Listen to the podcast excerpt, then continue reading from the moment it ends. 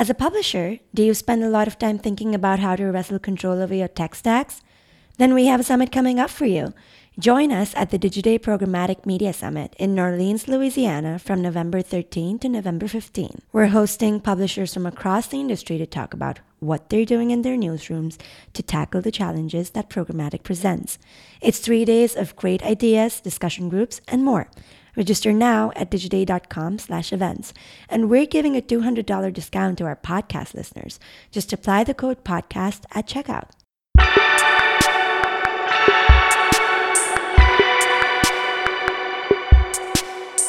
This is Digiday Live, our podcast where we bring you the best sessions from our many summits around the world.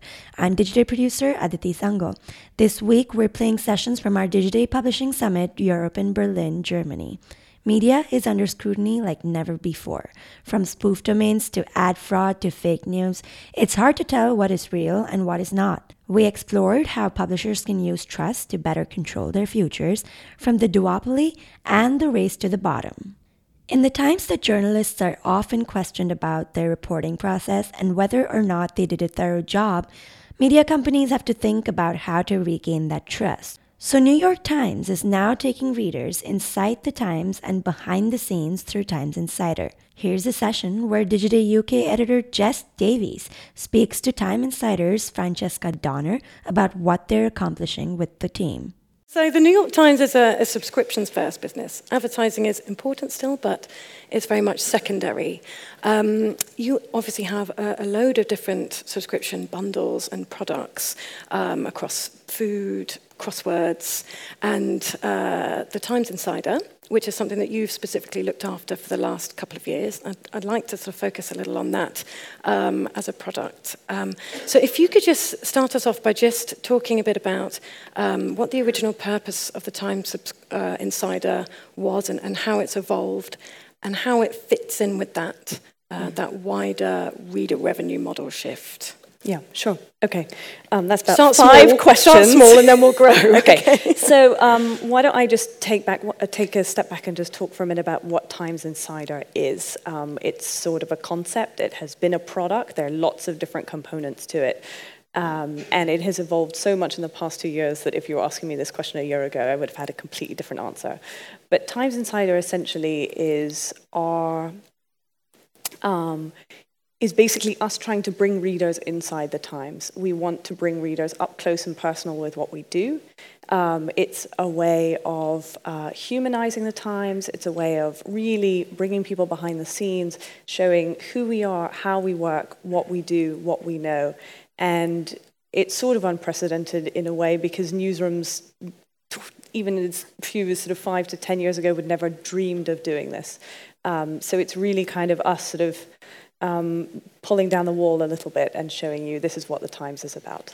Can you give like a, an example of, of what you've done, perhaps around you know the election coverage, or any sort of interesting ways that this is, has been a sort of a, a good format that's that's attracted a lot of attention from subscribers. Sure, yeah. I think examples are great. So I will, I will um, give you one example um, around a story that you probably all read or either, either read or read about, um, and that was um, gosh, I wonder if it was last summer, or certainly a year ago, and certainly before the elections, um, the Times got a hold of um, a snippet of um, Donald Trump's 1995 tax records.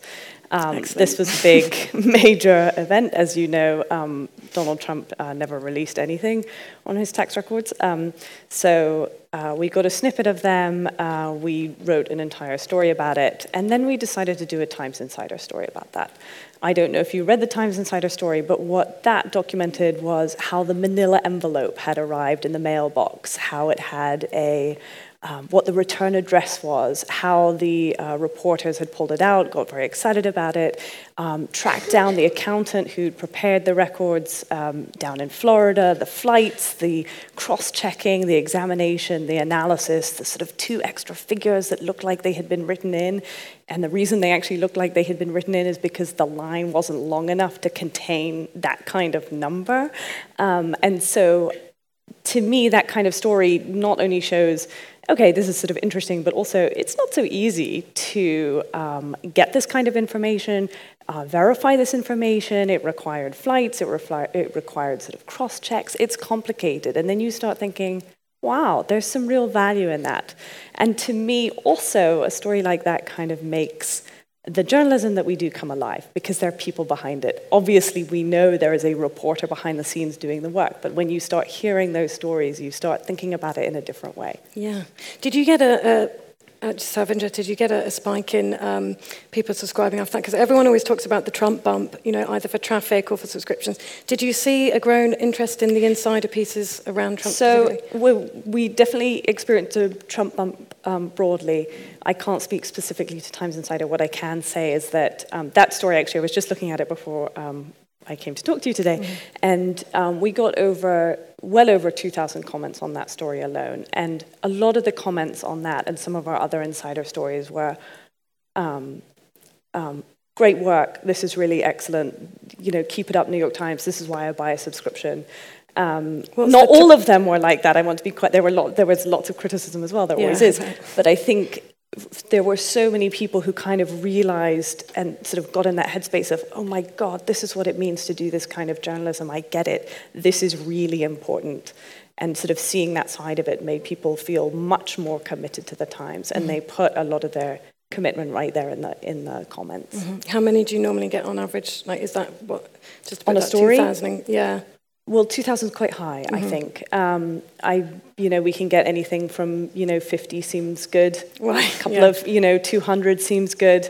Um, 200 seems quite good. 2000 seems is seems very good. Yeah. Especially for a Times Insider story that's a little bit, you know, that's not the core story. And I don't know what the core story got. I can only even imagine how sure. many comments that got. But for, for an ancillary story, I think yeah. that's quite interesting. Yeah, that's interesting point actually, because that's something I wanted to ask you. Um, do you feel like the, the concept of going inside the newsroom, even for such a huge brand like the New York Times, do you feel like there's um, a sort of a finite amount of interest in that, I guess? Because ultimately, there's only so many people who want to know the mechanics of the journalism behind it. They just want the news. Mm. Do you feel that, or, or, do you feel differently? So, when I first started out, again, so much has evolved. I would have said, oh, absolutely, there's a cap. There's only so many people who are total news nuts that they really care about this stuff. But I think what we found, quite surprisingly, is that people really are interested. And a lot of, um, sometimes when we've looked at the data, we found that the Times Insider is the first doorway into that particular news story. So they might not even read what we call the core story, they might just read the background story, and that's kind of given them enough information and knowledge um, that they can sort of move on from there. So I think that the interest is really, really wide ranging and coming from a lot of different sources, not just you know New York Times nuts, but you know younger people. Um, so that's really rewarding to see. Hmm. How do you measure it then? What do you look for in terms of the engagement and mm-hmm. sustaining the engagement? Uh, what the what are the metrics? Well, engagement is exactly the thing. That's what we look for. Um, so engagement. Um, Can you break down what you mean by engagement? Sure. So actually, well, the Times actually has a model of how we how we um, look at engagement, um, and we do it on on three in three ways. The first thing is, of course, um, how many stories are you reading? Um, how many stories are you reading per session and how many stories are you reading over the course of a month um, so in a way it's more valuable to have someone coming over multiple times over the course of a month than to just come one time and read 40 stories i'd much rather someone comes four times over the course of a month and actually only reads two or three stories because that's a, that's a habit um, and then the third part of the engagement model is what's the breadth of your coverage that you're reading. So if you have someone who's coming and just reading politics, that's all well and good, but we found that um, people are more likely to be interested in a subscription if they're reading across a lot of different desks, as we call them, which is the old fashioned model for a newspaper. But essentially, if, if someone is reading food coverage and politics and international and sports, that's really a compelling thing for us. Those are the people who are going to be more engaged across the board, across the Times. And is that what's happened with the, the, the Times Insider as well? It's become one of these bundles? I would say for Times Insider, I would say that it's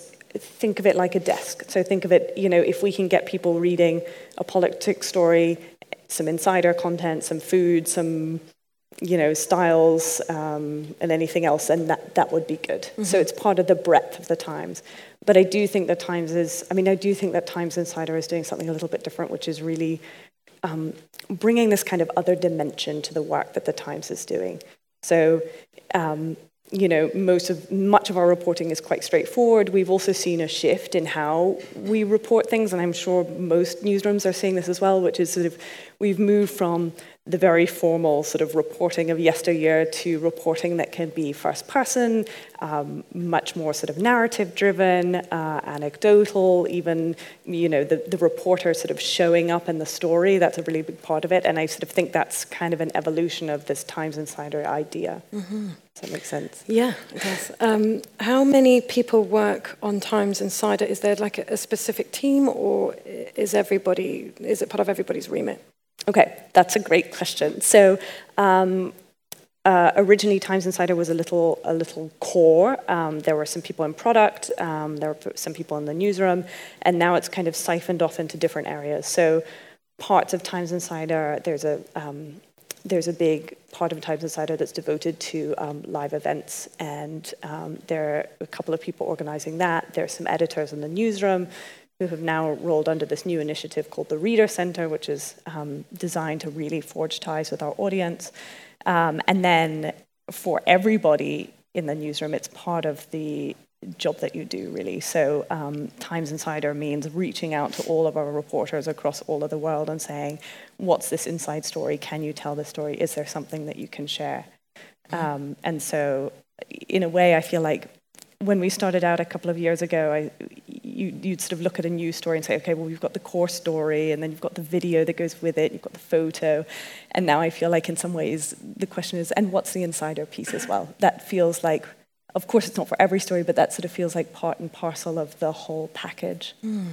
What about the international audience then? Do you, have you already do you have a, a base with the, the, Times Insider specifically, um, or do you see scope for expanding that perhaps in your other uh, bureaus in, uh, you know, in France and um, okay? So the, the international audience is actually a really, is a really big um, audience that we're trying to go after with the, with the Times. And um, Insider, I feel like, is sort of one of the ways we can, we can deliver to that audience. In terms of um, sort of specifically reaching out to those audience, we've experimented a little bit with live events mm-hmm. um, mm-hmm.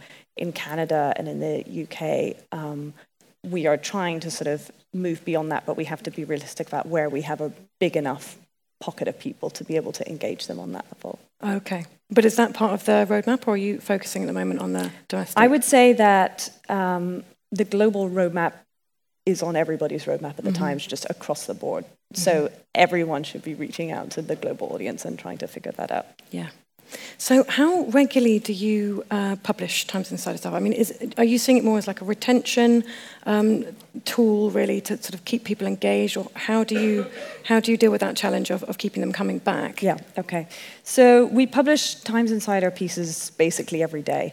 Um, we would do it just as just as the politics desk would publish a politics story, or the international desk would publish an international story. Um, but it is, you know, for me, I look at it very much as a retention tool. And um, I think that with something like Times Insider, you start really seeing, um, to me, you really start seeing the value of the New York Times. Um, you start seeing some of the choices and the decisions that go into um, working on the news that we work on. Some of it's incredibly hard and incredibly painful. Um, just and some of it's funny. And um, you know, to give you a couple of examples, just from the from the past week, we had um, we had one story um, by a by a correspondent named um, Jeff Gettleman, and he wrote an incredibly um, awful, actually awful Times Insider piece about how he had been. Interviewing a Rohingya refugee, and her baby had been thrown into a fire in front of, his, in, in front of her eyes. And um, he was interviewing her about this, and he was going through the crisis of how awful it was, and why am I making her, asking her to relive this, and why am I doing this? And yet, he, in this, in the insider piece, he sort of went through the decision-making process and realized that it was even more important to tell the story because otherwise it looked like the world didn't care. And I think that um, that's the kind of story that makes you realize all the sort of the decisions, the difficulty, um, the trauma, actually, in his case, um, which of course was nothing compared to the woman he was interviewing, but um, and, and, and a lot of the sort of the background that goes into something that just ends up as a, as a piece that you read on your phone, I think you start realizing the, the holistic value of it. And when you think about making people part with their money, you've got to yeah. convey a real value there. And I think that's why Insider can be really quite compelling. Um, but again, it's not always awful. Sometimes it's funny. We had another piece last week about um, a reporter who was um, doing a piece on different condom sizes and um, trying to find guys who would talk about this, and some of the sizes were smaller, and how slippery and awkward it was, and how she kept writing in sort of you know puns, and that also it really does a it really sort of takes um, it takes the reader a really long way in sort of realizing that these are people behind these stories. And I think um, sort of a little bit of self-deprecation, a little bit of humor, a little bit of honesty.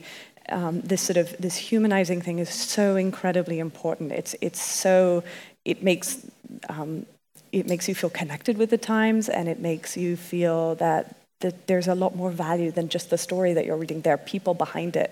It's much easier to connect with that. And do you feel like that humanizing side is really important in terms of getting readers, I guess, to to pay for the news, making them feel? I think I think so. I, do, I can't definitively say yes, it is. Um, you know, at the times we really think that people are prepared to pay for excellent journalism, and we found that people have, especially you know, in the past year, our subscriptions have gone up. They, they, are, they are really solid now. Um, but I think that sort of anything that can lend this sort of human aspect makes it a more compelling um, value proposition for readers. After the break, Francesca will answer questions on how to reconnect with that audience that has already lost that trust. Stay tuned.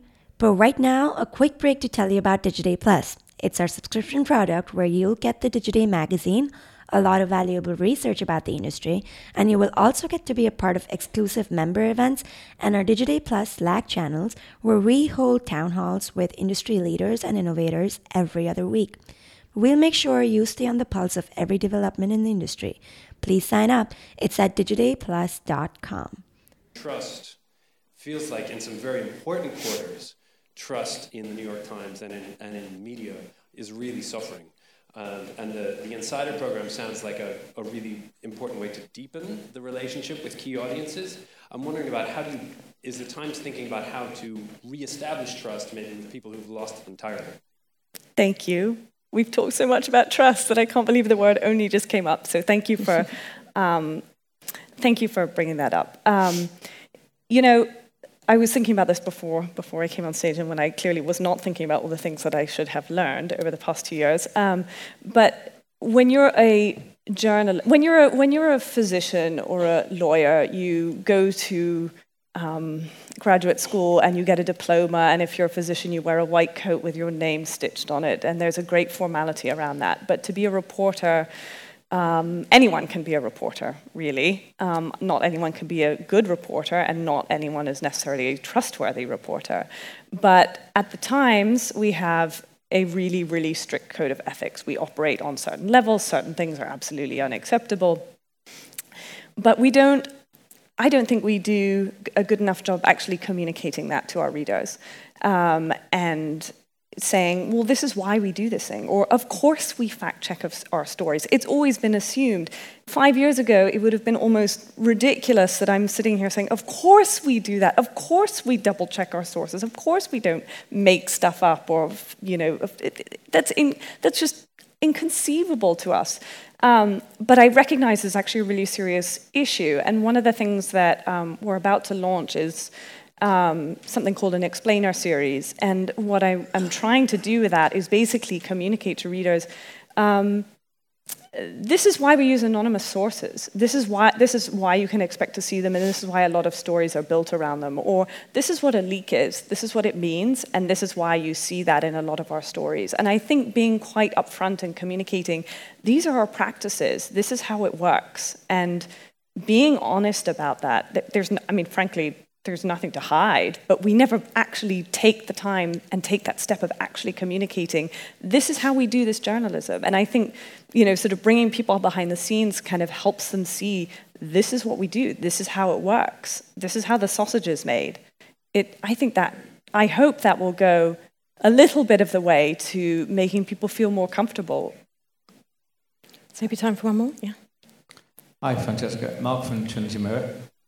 Two-part question, really. I was talking last week to um, an editor of a big UK national, not my own, um, and we were talking about NYT, and we are both big fans of what you guys do. It's a default position we'd look to. I mean, we were saying that we were talking about snowfall, I guess, which I guess was the forerunner to some of the stuff you were talking here.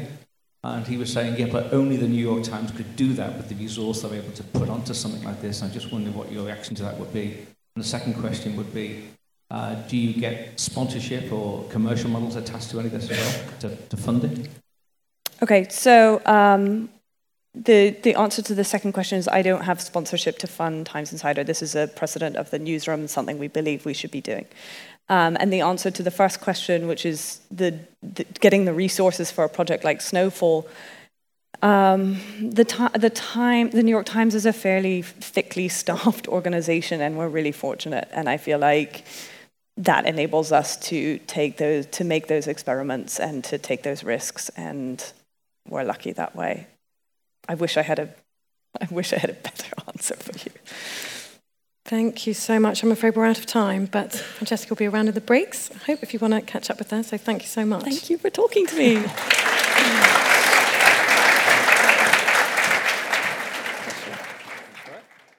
That's it for this episode. Thank you for listening. Please don't forget to subscribe to this podcast and leave us a review. We're on iTunes, Stitcher, and Google Play. To learn more about our summits, visit digiday.com slash events. For exclusive member events, sign up at digidayplus.com. And we'll be back soon with another episode.